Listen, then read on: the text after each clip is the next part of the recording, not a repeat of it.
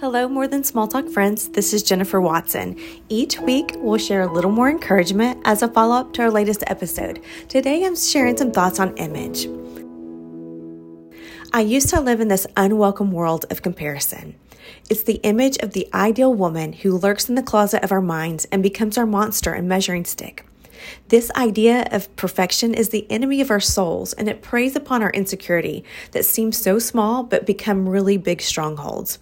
It's so easy to compare ourselves with others or to the younger, slimmer version of ourselves.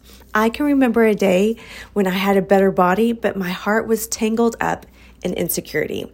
Whenever we compare ourselves, we're operating from an unwise place. So instead of focusing on the flaws, let's focus on the smile and the eyes that tell a beautiful story. Friends, you are fearfully and wonderfully made. You're allowed to be a masterpiece and a work in progress. Your worth is not wrapped up in a size or a number in a scale.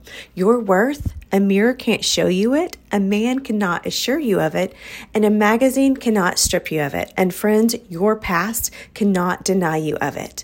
Hebrews 10:35 says this, "Therefore do not throw away your confidence, which has a great reward." Our confidence can't be stolen or taken away from us. So I encourage you today, don't throw away your confidence like the scripture says. I want you to cling to all of the things that God says about you. I want you to take them into your heart and know that it's true.